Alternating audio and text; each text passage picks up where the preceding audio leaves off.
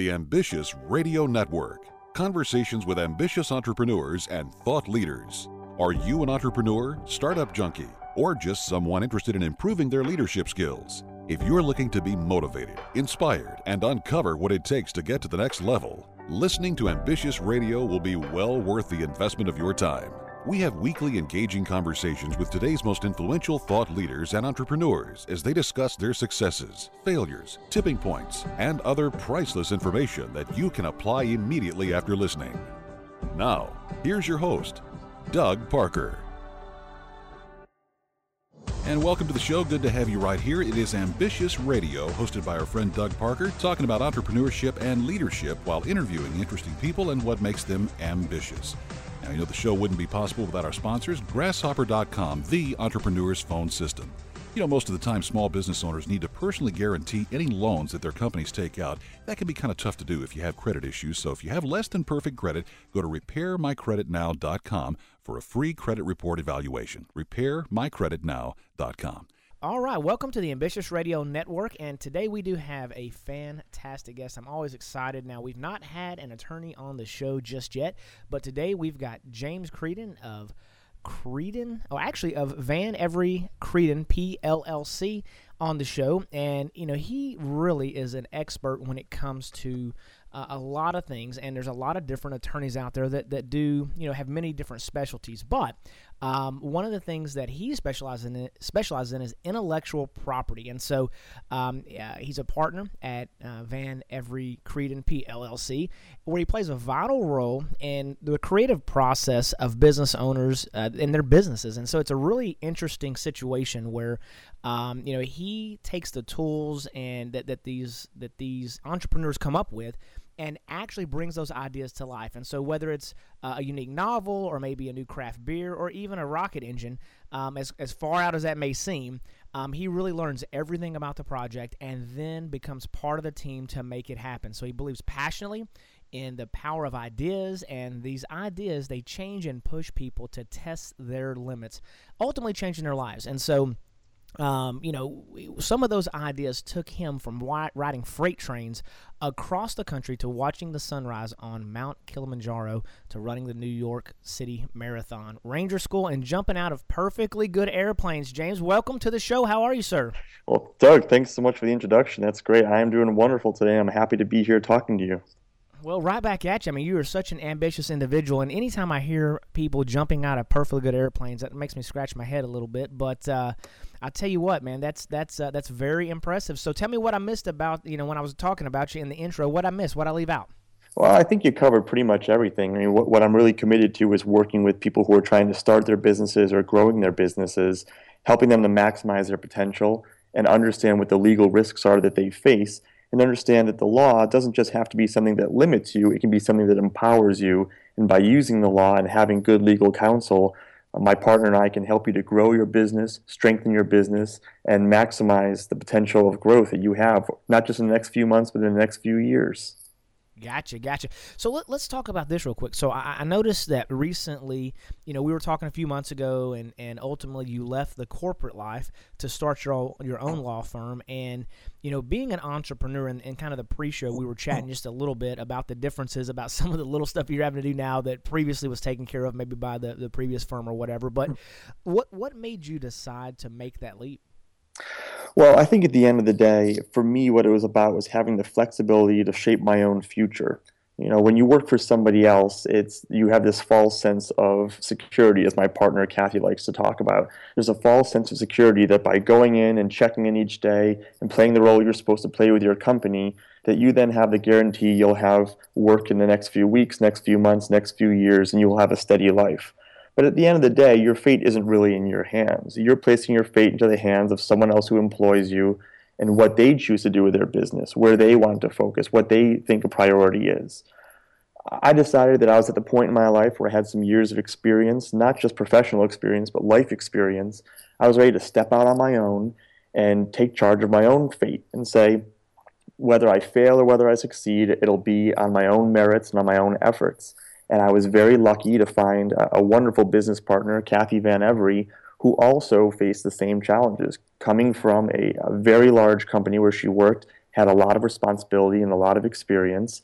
And she too had the moment of realization where she said, I want to go out and be in charge of my own fate, build my own business, build my own practice, and see what I can build with my own two hands. And so we're now working together. We just launched in January on January 4th of this year, and so far we're doing great. And, and I have to say, I don't regret leaving my corporate life for a second. I'm doing better now personally, professionally, and financially than I was doing then. So for me, it's been 100% plus.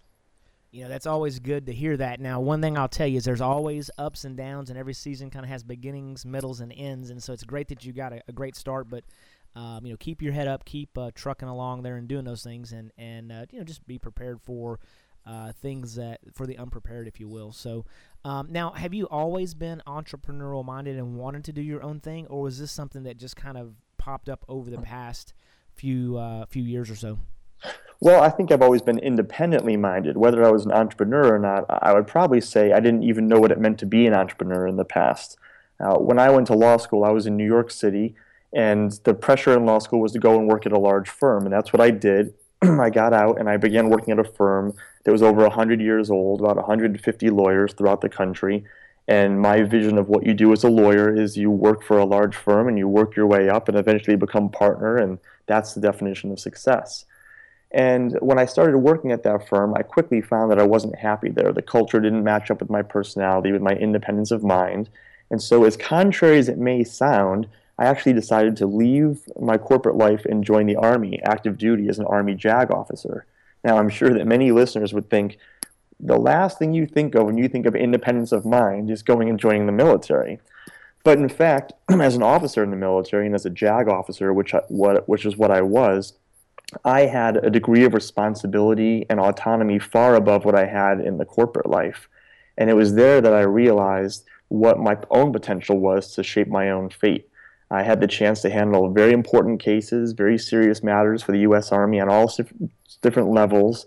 And in doing so, started to see that I could actually come up with innovative approaches and new ways of approaching problems and I wanted to take that into the private sector. So after uh, four years in the Army, I left and I came over to Dallas and started working at a firm again.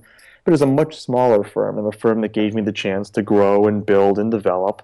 And one of the opportunities that the firm gave me was to start mentoring small startup businesses at a location called The Works in McKinney.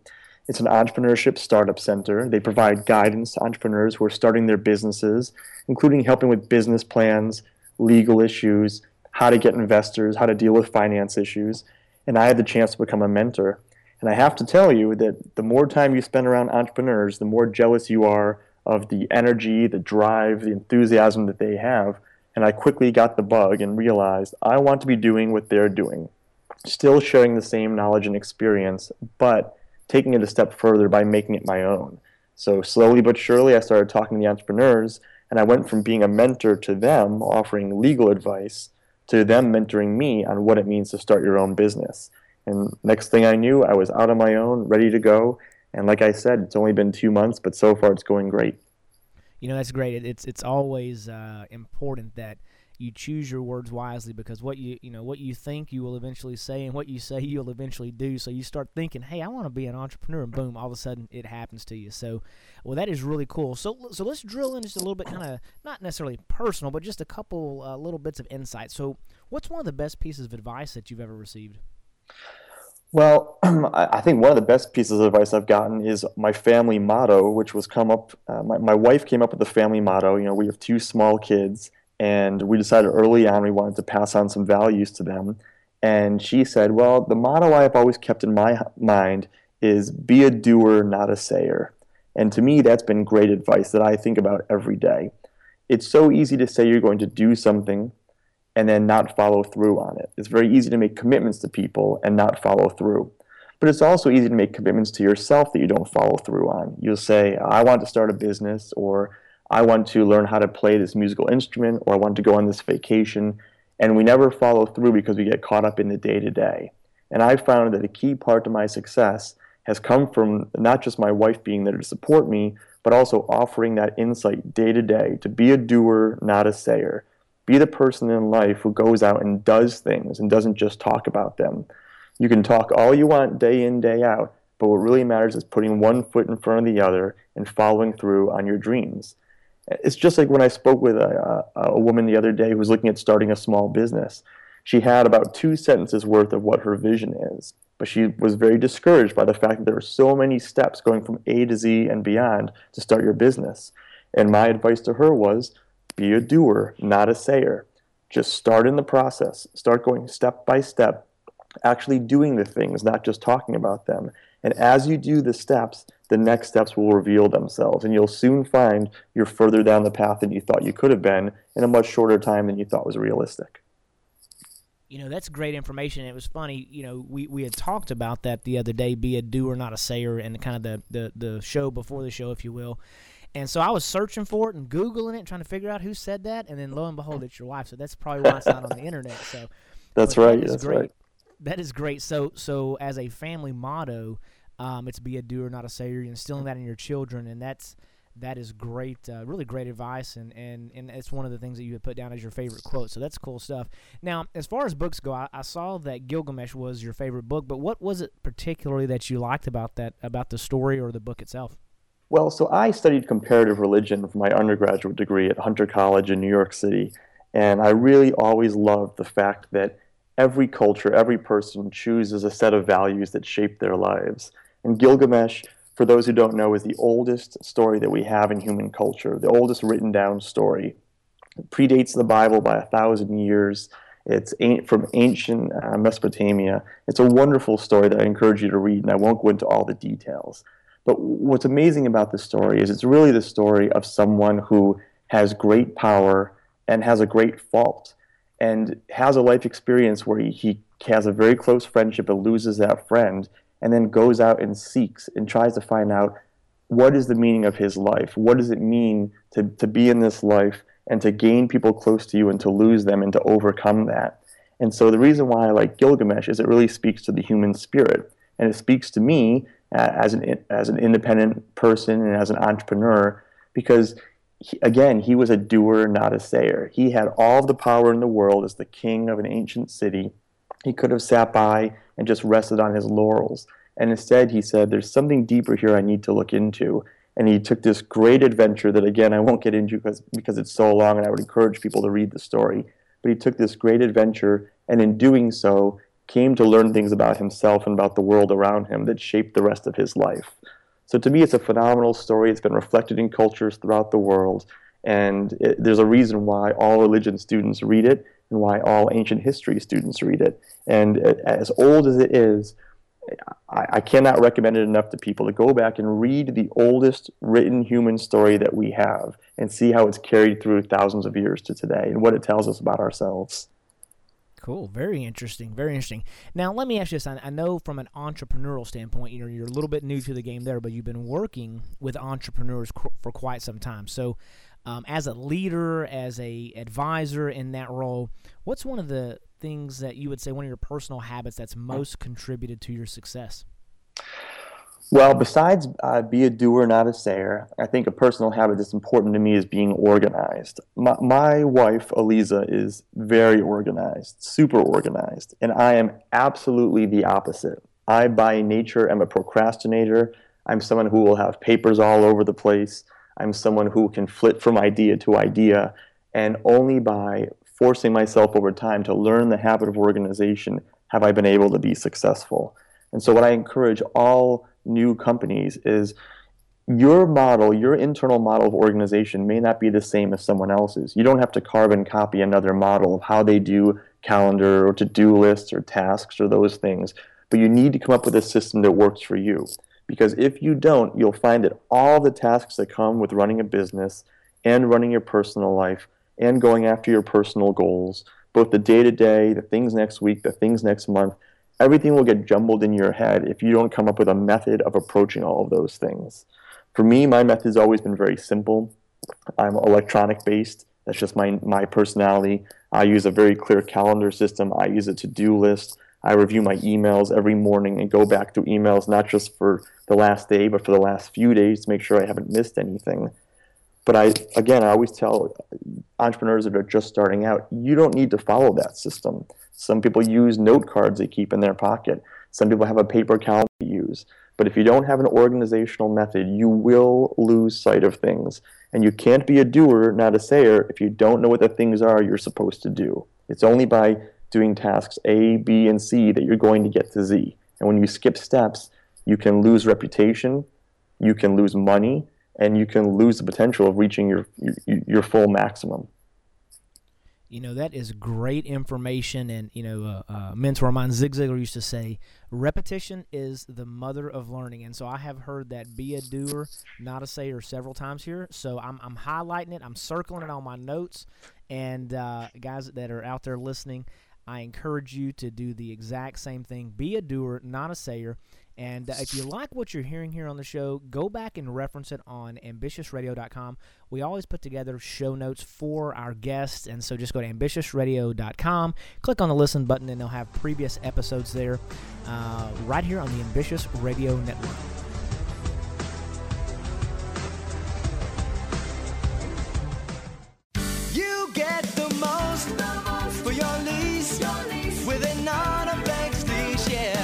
Start shopping for a car, you go in thinking that this time you're really going to get a great deal. Then the haggling starts. You have to fence with the salesman over the price, then verbally joust with the finance manager over the interest rate and all the extras they want to sell you. By the time you get out of there, you're glad to have escaped with your watch and rings. Stop the insanity. There's a better way, and that's to lease your next car from Autoflex Leasing. Call the leasing specialist at Autoflex, and you'll find that getting your next car can be fast, easy, and fun. Your Autoflex specialist leases all makes and models, both new and used. They'll also pick up your trade in for an appraisal and deliver your new car to your home or office. Imagine leasing your next car and never having to go to a dealer. Happens every day at Autoflex Leasing. To see for yourself, call Autoflex today at 817 or 972 234 1234 or reach them at Autoflex.com. Autoflex Leasing, a better way to lease your next car.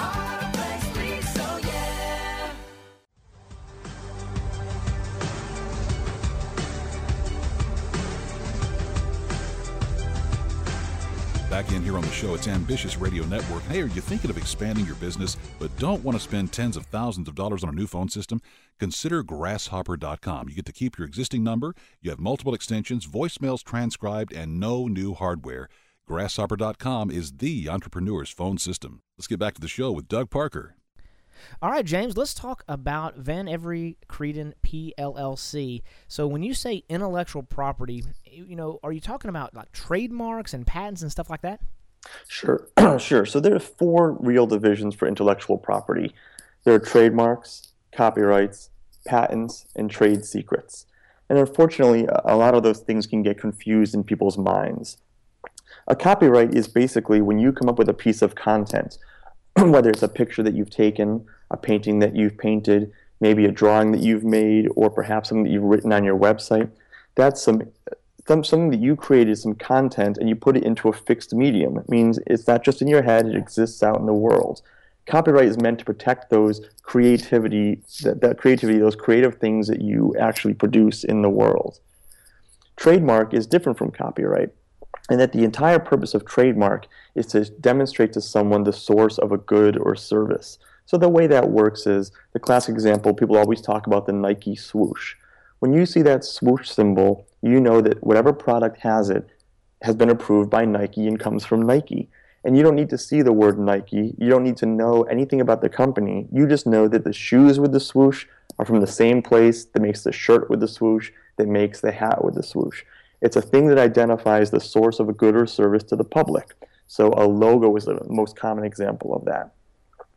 A patent is when you have an invention, a, a new, useful, non obvious invention that you create, and you want to protect that invention so that only you have the power to create it, to license it out to people, or to keep other people from using it.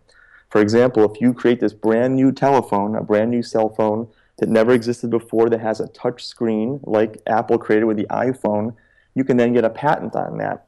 What that allows you to do is then, for a period of protection, you can actually license that technology out to other people and keep other people from producing it if they don't want to properly license it from you. Hey, let And me the- ask you a quick question. Sure, let me, I'm sorry to interrupt you there. So, so let's say that and I'm not saying anything bad about the Chinese or anything, but let's say you get this great new, you know, use the iPhone example. So you've invented it, you've gotten it, you got a patent on it. Do you have to get worldwide patents, or can you get it? Is it just in the United States? How does that work? You do need to seek protection worldwide because the U.S. patent system applies to the United States economy and not to worldwide. But for all these types of intellectual property, there are international bodies that coordinate protection. And it's not as complicated as you may think. It's not as if you have to go to every individual country around the world and file individually in those countries. And an intellectual property attorney can work with you and say, let's look at your current market where you need protection. Let's look at the zone, the regions of the world where you could reasonably expand into. And let's talk about the, the cost benefit ratio. Is it worth you applying for protection throughout the entire world? Or perhaps we just need to apply in Europe or Latin America. So a, a, good attorney can work with you on that and determine whether it makes sense for you to apply to get global protection or just stay within the United States. Gotcha. I just want to make sure because you know you, you hear about these folks that um, they design something and then you know somebody rips them off or whatever the case is, and so or you send it over to China to produce it, and then all of a sudden you know your your intellectual property is stolen. And they're making it you know in the in the factory next door and selling them, you know, on Alibaba or whatever. Sure, and of course, one of the problems that comes up is, is a lot of my background is in litigation, which is when things go bad between businesses or between individuals, and there has to be a lawsuit or there's movement towards a lawsuit. And unfortunately, one of the questions that often comes up with litigation is first of all, is the fight worth the money? And second of all, even if we win technically, do you have a real world win? For example, even if you can say someone in China is copying your technology and you can get a win in the US courts, and so perhaps you can keep them from importing those items into the United States, will you then be able to enforce that in China and keep them from selling the items in China? That's a much more complicated question. And so it's important to speak with someone who has familiarity not just with uh, intellectual property issues in the United States, but around the world. It can help give you a sense of what's the expense you're actually looking at for the fight and will it be a true win, or will you have spent the money to get a win on paper that you can't actually enforce in the real world? Gotcha. Gotcha, gotcha. So, uh, sorry to throw you off there a little bit. So, there's a couple of different ones patent, and then is it trade secrets that's next? Right. So, trade secrets is the last one. And the whole point of a trade secret is it's something that your company has that's valuable because it's not known by others. The classic example is the formula for Coca Cola. Coca Cola has never patented its formula. It's never publicly disclosed what the formula is. It has a secret proprietary formula that it uses to flavor its cola, and very few people have access to that formula. And the way the formula is actually put together physically is done in a way to protect the actual formula. Can you go out and reverse engineer it and come up with a soda that tastes exactly the same? Absolutely. And there's nothing illegal in simply reverse engineering. But a trade secret, the reason why they haven't disclosed it is because they find more value from keeping it secret and properly applying protections to keep people from learning about it than from going out and disclosing it publicly and getting a patent. Because patent will only protect you for a certain period of time, whereas a trade secret is good as long as you can actively keep it secret. So those are the four main areas of intellectual property. And for most people who are listening to this program, the ones they're probably most concerned about are trademark and copyright. Patents a very specialized area of the law, and while it may apply to some listeners, it primarily applies to those who are coming up with unique inventions, physical inventions, mechanisms, or sometimes types of software.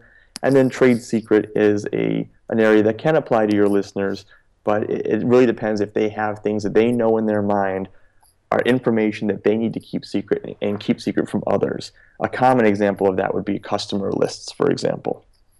Gotcha. Okay.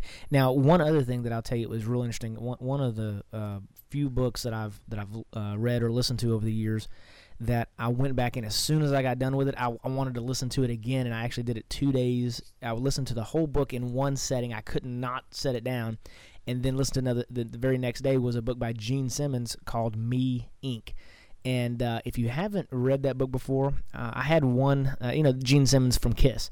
Mm-hmm. I I had a certain opinion of him. Just I just thought a certain way, and after listening to the book, it's a totally totally different uh, opinion. But he mentioned, um, you know, when it comes to intellectual property, and he has like thousands of trademarks and all kinds of stuff that are related to Kiss and all kinds of things. And he was kind of the brains behind their whole operation over the years. And he's an extremely conservative individual, which you wouldn't think I just didn't associate that. But one of the things he talked about was using uh, like a phrase, for instance, for instance, that you're trademarking as um, in in interstate commerce. And so one of the ways that he recommended doing it, if you come up with something like that, is to um, and it was kind of like the poor man's trademark, is the way he explained it, I think. But basically, you just kind of like get a T-shirt printed with it on there, and then have somebody buy it from out of state. It could be a relative or somebody. Do a do a receipt, ship it to them, and then you've used it in interstate commerce so that you can go in and file your trademarks and those kinds of things. Now, is that something from a legal standpoint that you would advise, or is that uh, what are your thoughts on that? Well, I personally would not advise that from from legal st- standpoint, and of course, everything's fact specific. I'd have to learn more of the of the specific facts. But the thing to keep in mind for trademark is that when you file for a trademark application, the person who's filing for the protection, not the attorney, but the actual person who will own the trademark, has to sign a sworn statement saying that they actually are using that trademark in commerce, meaning that uh, if you just make a single shirt and sell to a relative out of state and then don't use it again, I would question whether that's actual use of the trademark in commerce. I'd also question whether you're showing ongoing use or whether you're just doing one use just to get into the trademark office. Now, that said, there's different ways you can approach trademark issues. For example, if you come up with a great brand, a great mark that you think you'd like to use, and you're not yet using it, you can file what's called an intent to use trademark application, where you say the trademark office, here's the mark I'd like to use, here's the way I intend to use it, and once you grant my trademark application, I will begin using it within a six month period. If for some reason six months go by and you haven't begun using it in commerce, you can file for an extension. And you can continue to file for an extension for a number of years. So you have time to sit on that trademark and wait. The only caveat is you have to actually have the intent to use it at some point. You can't just be sitting on it because you think it may be valuable to someone else down the road. The other thing is that use in commerce and inter- interstate commerce, especially now with the with the use of websites, is not a very high standard to meet. Offering a service that's purely limited only to your, your local region, it's likely that the activities that you're doing will be covered by interstate commerce, and that's something you'd want to talk to your attorney about. The biggest, one of the biggest mistakes that I see companies make is failing to get a trademark early on in the process. So when I meet a new entrepreneur who says, "I'm going to launch my company," and uh, this is the idea I have, and these are the people I'm gathering, my first question is, "Well, what are you going to call the company, and what are you going to call your product or the service that you're offering?" They, of course, always have an idea, and I say, well, have you yet sought out trademark protection? Because part of seeking out that protection is doing a search and finding out if someone else is using your name. What if you've chosen a great name that you think is perfect and you sat down you searched on Google for 20 minutes and didn't find someone? But then I can tell you there's an intent to use trademark application that's actually already been filed with the U.S. Patent and Trademark Office. Those people who have filed that intent to use application could come down the road and stop you from using the name of your business because they've gotten ahead of you in line. So it's very important that early on entrepreneurs talk to an attorney about trademark protection and work with someone to decide what's a good brand for me to use that I know I can protect, I can grow with, and I won't find myself rebranding my company a year down the road.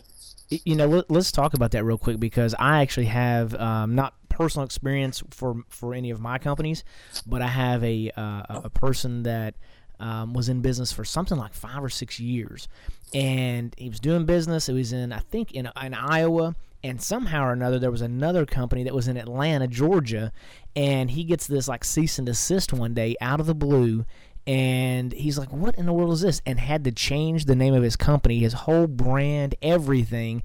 And ultimately, I think he spent probably ten or twenty grand initially trying to defend it and then found out in the end that he ultimately just had to change everything his whole branding and then he had a, a previous business partner that was kind of still like a minority part of it and then it got real screwy there. I mean just all in all it wound up being a real nightmare.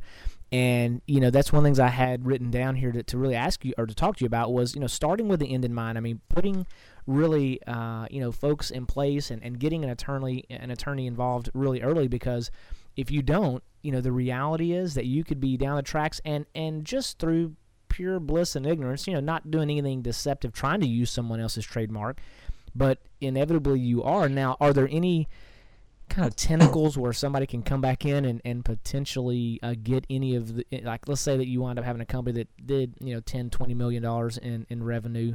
Could they have ties back in possibly to your um, for the use of, of, of that name if, if it was something that wasn't really related to their product but uh, somehow or another you were a super success they could get some money out of you?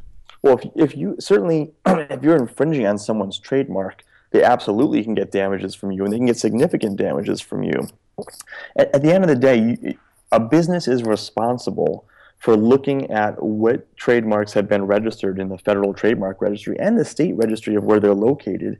They're responsible for looking into those things prior to using a name. I've uh, worked with people before, multi million dollar companies that had been in business for a number of years and then found that someone else had a trademark that was sufficiently close to theirs that they were going to be on the losing end of a battle.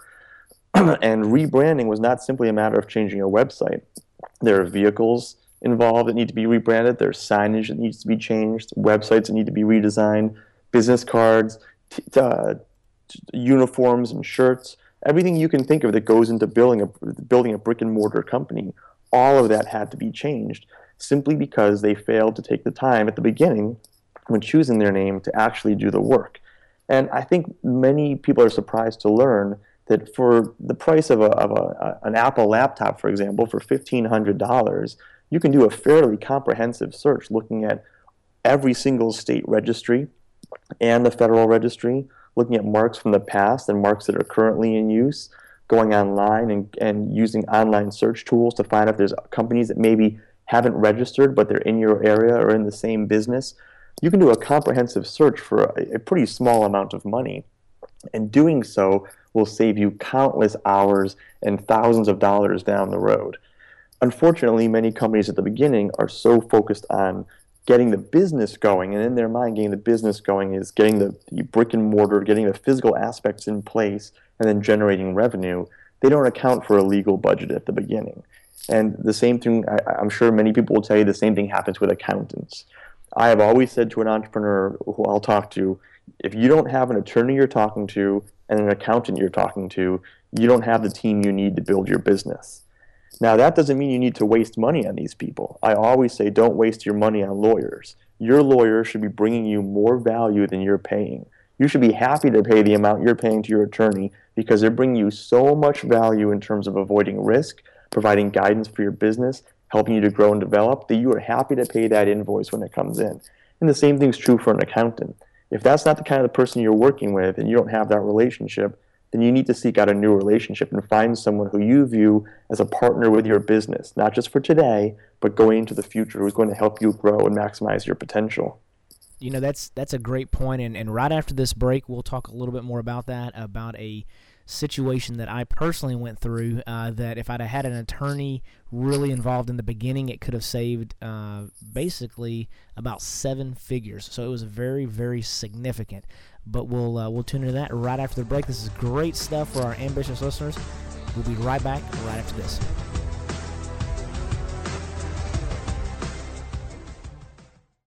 Hey, ambitious listeners, you hear us interviewing entrepreneurs all the time, and there's a common theme. They want to be more productive and improve their communication. As an ambitious entrepreneur, you're always on the go. So turn your mobile phone into a business phone system with Grasshopper, the entrepreneur's phone system. The Ambitious Radio Network recently partnered with Grasshopper to offer our listeners a special discount. Log on to ambitiousradio.com and click on the Grasshopper banner in the bottom right hand corner. Get a new business number or keep your current one. Sound professional with a main greeting and multiple extensions that forwards callers to your mobile phone or others in your organization. Get a toll free free number or local number for your business with multiple extensions. Set up each extension with custom call forwarding to any phone in the world. Get your voicemails emailed to you as an audio attachment or transcribe an email. Keep business calls separate from your personal calls. Plans start at $12 a month with a 30 day money back guarantee.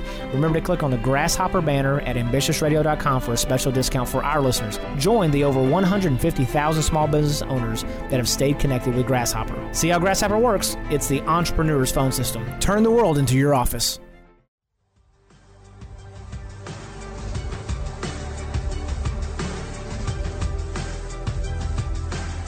And we're back in here on the show. It's Ambitious Radio Network, recharging the ambitious mind, body, and spirit, made possible by RepairMyCreditNow.com. You know, having bad credit can be really draining. It's okay to not be okay as long as you're on the road to being okay. Let RepairMyCreditNow.com help get you back on track. You know, many of our ambitious listeners prefer to listen to books as opposed to reading them. Now, with that, we've teamed up with Audible.com to offer you one free audiobook. Just go to ambitiousradio.com, click on the Audible banner on the page to find out more. Back to the show now with Doug Parker. All right, talking to James Creedon today on Ambitious Radio. Welcome back from the break. How are you, sir? I'm doing grand, thank you. Good, good, good. Well, let's talk about some of the ambitious things that you've got going on and some of the advice. Um, you know, when we right before the break, we had talked uh, a, a, little bit about some of the things that can really cost you a lot of money, and I'd mentioned a, a, situation that I ran into. And you know, our business was very rapidly expanding with with one of them about 15 years ago. We ultimately were on the Inc. 500, 5000 list as one of the uh, fastest growing private health companies in America, and we just had a model that was working, and and we didn't really. Uh, we felt like we were compliant with all the different laws, but there was a state law and a federal law, and it seemed like we were, you know, we were compliant with both of them. We were aware of them, but there was a situation where there was a slight conflict, and um, we, you know, just kind of used our own, you know, looking at it and saying, "Hey, I think we're okay." We didn't get an attorney's advice, but through that process, we ultimately spent about eight hundred thousand dollars litigating a case, and then ultimately settled it for about four hundred thousand dollars. So somewhere in the neighborhood of about 1.2 to 1.5 million dollars of total expenses when it was all said and done and a lot of lost opportunities and lost sleep and things that will never get back again. So, um, you know, that's just my personal advice is that anything that I do now, I bounce it off my attorney, and, and it very well may cost me, you know, whatever they bill per hour, you know, a few hundred bucks or whatever. But when you look at three or four hundred bucks, as opposed to three or four hundred thousand, it's it's really great to start with the end in mind, and that's just my personal experience. And um, so let, us let's, let's talk a little bit. You know, we, we did touch on a CPA. We we touched on having an attorney. But what else uh, am I leaving off there? Are there any other uh, folks that you might recommend, kind of for your team to have at you know within an arm's length distance away from you? Well, I think those are the two most important people to have, and, and the reason why is because they have the technical knowledge that perhaps you don't have. And, and okay. again, I, as an attorney, I work with a ton of smart people, very, very smart people, people who are far smarter than I am, who have fantastic business savvy, understand the market, understand how to build a business. They are absolutely the experts in what they're doing. But they don't have the technical knowledge that I have as an attorney, just as there's technical knowledge they have that I don't have. And the issue is the reason why you bring on an attorney, the reason why you bring on a CPA is not just because they have the technical knowledge, but also because it's more worth your time to have them have already learned it and then come to you and bring that to the table than for you to learn it all on your own. And the great thing about a good attorney and a good accountant is that they view themselves as an educator. They're not just there to come in and give you an answer and walk away. The goal is to educate you so that the first time, for example, if you ask me about filing for a trademark application, when you walk away, you won't simply have a trademark application filed. You'll understand the types of applications, what their value are, why it is you'd want one over the other, what the benefits are, what the negatives are, what the costs are. And then the next time the decision comes up, it's a much smoother process for you. These professionals who you work with need to be educators. The only other people I, I would think of, it depends on what level the business is at. For example, if you're a very uh, new entrepreneur, you've never started a business before, it might be worthwhile to speak with someone who specializes in developing business plans maybe through your local chamber of commerce or maybe through an entrepreneurship center like the Works here in McKinney, you can meet up with people who have a specialty in developing business plans and can help shorten that process for you, provide some coaching and help walk you through the stages of how do you lay down the vision of your business on paper such that you can get clarity of mind, you can know what your next steps are, and when you go out and seek investment or loans or even seek to just put the business plan into practice, you now have a clear grid, a clear approach that you can use. Gotcha. Now let me ask you this: so there's different types of entities. Now, do you, if you're advising a, company, and you know, I know you specialize in intellectual property, but do you also talk to them about like LLCs or S corps or C corps or whatever? I mean, I what's what the heck is a PLLC? So uh, a PLLC is a profession. It's, it's a, an LLC that's set up for professionals. It's a very specific kind of entity that's set up here in Texas. And my partner Kathy works with clients all the time to establish their help them work through the questions of what kind of entity should you have because there are legal issues to it, there are tax issues to it, and of course it's just the day-to-day operations of it. It's very different when someone says, "I'm going to have a company. It's going to just be me." First, I'm going into business with a partner. First, I'm going into business with a number of people.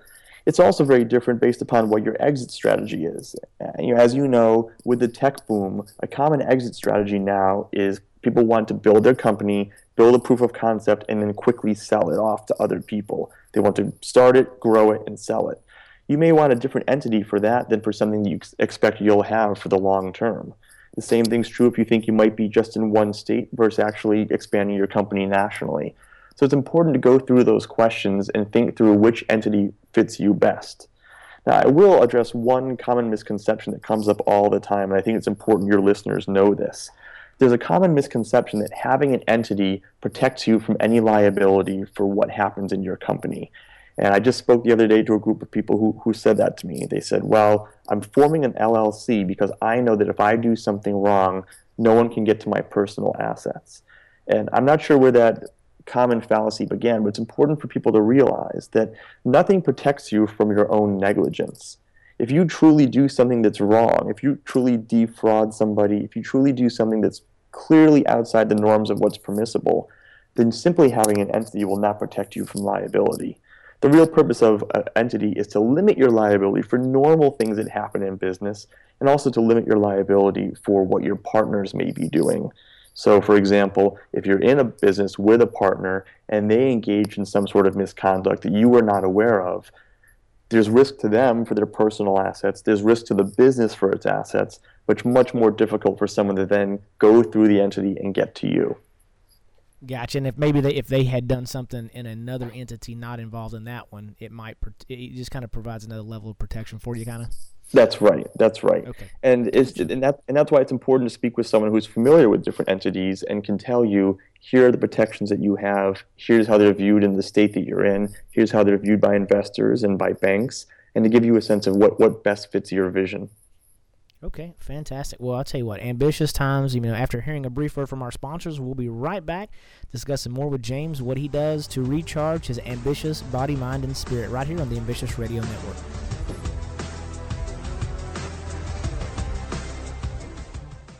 Here's another RepairMyCreditNow.com story. Home ownership. It's the American dream. It's a goal you've always hoped to achieve. You've spent countless weekends looking for the perfect house on the ideal block. The rates are low and you've saved enough for the down payment. Unfortunately, now the mortgage company says there's a little hitch. Okay, let's be honest, it's a gigantic, gargantuan hitch.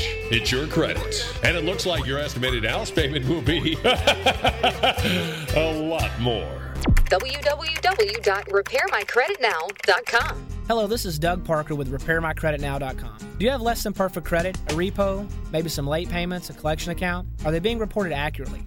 Studies show that over 70% of Americans have inaccuracies on their credit reports. Where do you fit in? Go to repairmycreditnow.com for your free credit report evaluation. And remember, your credit is your future. If you want to get started now, log on now. RepairMyCreditNow.com. RepairMyCreditNow.com. www.repairmycreditnow.com.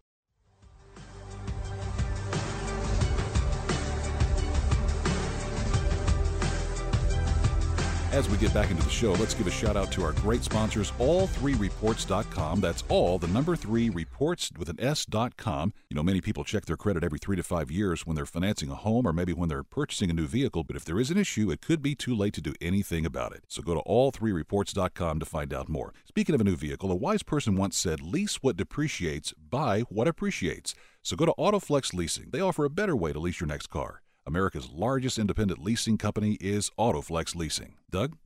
All right, today we're talking with James Creedon of Van Every Creedon PLLC. We just found out what PLLC stood for in the last segment, and you know we're gonna, we've been real serious. We've been talking about a lot of important stuff that if you're an entrepreneur or a business owner, that how you structure your entities and trademarks and all kinds of intellectual property type things. But now we're gonna kind of just slow it down a little bit because he also is an entrepreneur. So we're gonna know just kind of a, a little bit about James. So James, let, us just kind of what do you do to recharge? I mean, I know you're a, you're a hard charging guy. So when you run out of juice, what do you do to kind of to get back on, on track?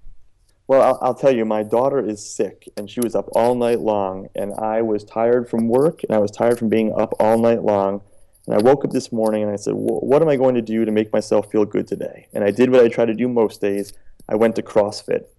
I'm a big fan of CrossFit, physical fitness. Uh, I used CrossFit to train up for Ranger School in the Army, to train up for Airborne School. It got me through all of those schools with flying colors, and it's the thing that really keeps me energized. Being with other people who care about physical fitness, who are out, they want to move their bodies, it helps relieve stress, it helps relieve anxiety, it keeps you healthier, more flexible overall. And for me, it's just a time where I almost get into a meditative state. All I need to focus on is the thing I'm doing that's right in front of me. I don't have to worry about the business or about what's happening with my family or about what's going to happen in a year. I have a task in front of me. I have a group of people around me focused on the same task. We all go into it together. And so I found CrossFit and physical fitness is by far the best thing to recharge me. Gotcha, gotcha. That makes uh, that makes perfect sense. And you know, eating right and and, and being healthy, uh, those are all great things. Now, where do you go to? You know, do you have a favorite place you like to vacation, or is there? Um, I see that you like to hike, but is there a specific place you like to go? Well, we're relatively new to Texas. We've been here for uh, about a year and a half, and so uh, I've hiked quite a bit. Uh, the, my favorite place I've hiked so far is pretty far from where I live. It's uh, Guadalupe Peak out in West Texas. It's the tallest peak in Texas. I went out for a solo camping trip for a few nights. Great trip for anyone who can make it out there. It's, again, the highest mountain in Texas. It's an old coral reef from when Texas was covered with the ocean.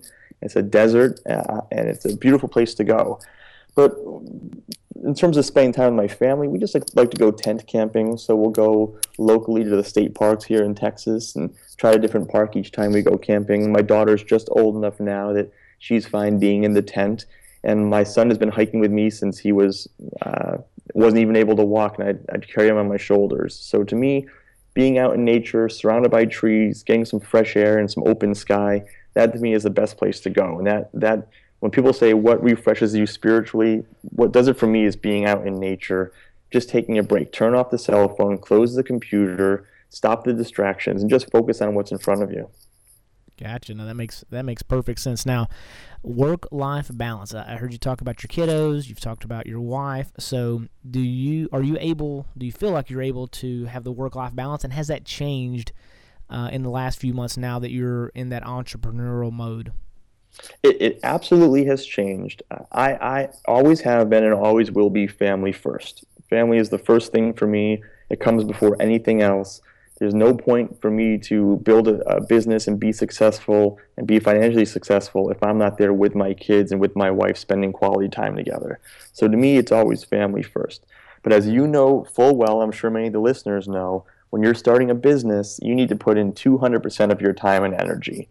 So my commitment to my family is I will be home for dinner with the entire family four times a week. So four work week, four work days, I will be home, and the fifth I can go out, I can work late, I can do the other things I need to do, and then when the kids go to sleep, I go back to work. So I have a home office, and I will just work away to get the things done that I have to do. But that that period, that 5:30 to 8 each night, I spend with my kids. Put down the phone, close the computer, don't focus on work spend the time with my family because my kids will only be kids for so long and my wife has made a life commitment to be with me and the least that i owe her is to give her quality time every day give her attention and let her know that she's the top priority in my life and that business comes second you know that's a that's a, a fantastic uh, way that you just put that. I'm, I'm glad I've uh, asked you that because a lot of people just kind of give some kind of meh answer like, "Oh yeah, I believe in life work balance," and then that's kind of it. But that four out of five days you're there from 5.30 to 8 and the reality is you know right now the season is that you're um, having to work a little harder and do a little more. So you may have to to to hunker down from 8 to 10 or 11 or 12 o'clock at night but 5.30 to 8 at least four out of the five work nights a week is uh, precious time and and uh, you're, you're at home for that so that's a that's a great way to balance it out, and I've not heard anyone articulate it that way before. So, so congrats to you and, and the family on that, having that, um, you know, that that already kind of put in place. That's that's great, great, great stuff. Now, let me ask you this: from our ambitious listeners, if they wanted to engage with you, and if you had a request of them, um, you know, or they had a, a question for you, how's the best way for them to engage with you? Well, they can always visit our visit our website at vaneverycreedon.com, and I'm sure that will be in the show notes. They're welcome to call me anytime they want or email me directly. I'm always happy to have a courtesy call with people, try to identify what their issues are, and see if, if we can help them. And what we pride ourselves on is that if we can't help you, we will find someone who can. We'll refer you to someone who we trust, who we've worked with, who we think can help you with your issue. Because at the end of the day, we all want to build our businesses and be successful. And the way we all get value for ourselves and for others is by being generous with our time and generous with our resources. Gotcha. Okay, that that's that makes perfect sense. Now, um, just kind of a little silly little thing. Do, do you have a favorite? Do you have a favorite movie or, or any kind of way that you just kind of decompress other than the exercising? Uh, well, I like to read the New Yorker magazine. That's the uh, my, my wife can't stand it. She says it's too long, it's too boring. I, I read the New Yorker. I've been reading it since, I mean, for decades now. And so when I really have free time and the kids are asleep and I have a little bit of time, I sit back and I read. I just like to relax. and really, I'm a big fan of anything related to science. So I read a lot of articles related to science, related to space. I've always been interested in technology, and so that, that's where my interest really is. Gotcha, gotcha. Now, the New Yorker magazine, for those aren't familiar with it, what's uh, is it? Is it about New York, or what is it specifically that, that's entertaining to you or no? Relaxing? It's it's. Uh, I, I, always call it it's long form writing. So that, that's why my wife doesn't like it. The articles are very very long. So you you'll get an article about what's going on with Cuba right now, and it'll just be pages and pages and go on to all these interesting details about the people behind what's happening, the historical information, uh, all the politics are involved, maybe facts that you wouldn't find out anywhere else.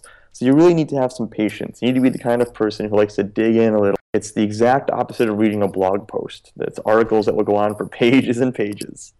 I'm glad you brought that up because I was thinking maybe I'll check that out. And I'm like, hey, just give me like five bullet points of what's in those 12 pages, and I'll be good. You would not so like it. Yeah. I'm on the other end of that spectrum. That's right. Well, I tell you what, I, I really appreciate you coming on. I think that uh, you really gave a lot of of uh, nuggets that could really, really help save an entrepreneur or a new business owner or even an existing business owner from major uh, catastrophic situations.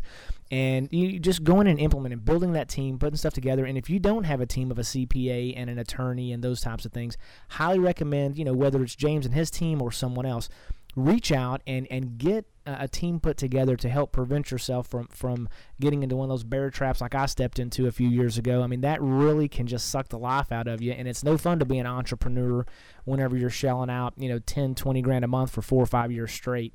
Um, that is no fun. So, anyway, tune in on Wednesdays uh, to Ambitious Radio, where we interview thought leaders and exciting entrepreneurs that are changing the faces of their organizations. Remember, you can make money or you can make excuses, but you cannot make both. So, go out there and be ambitious.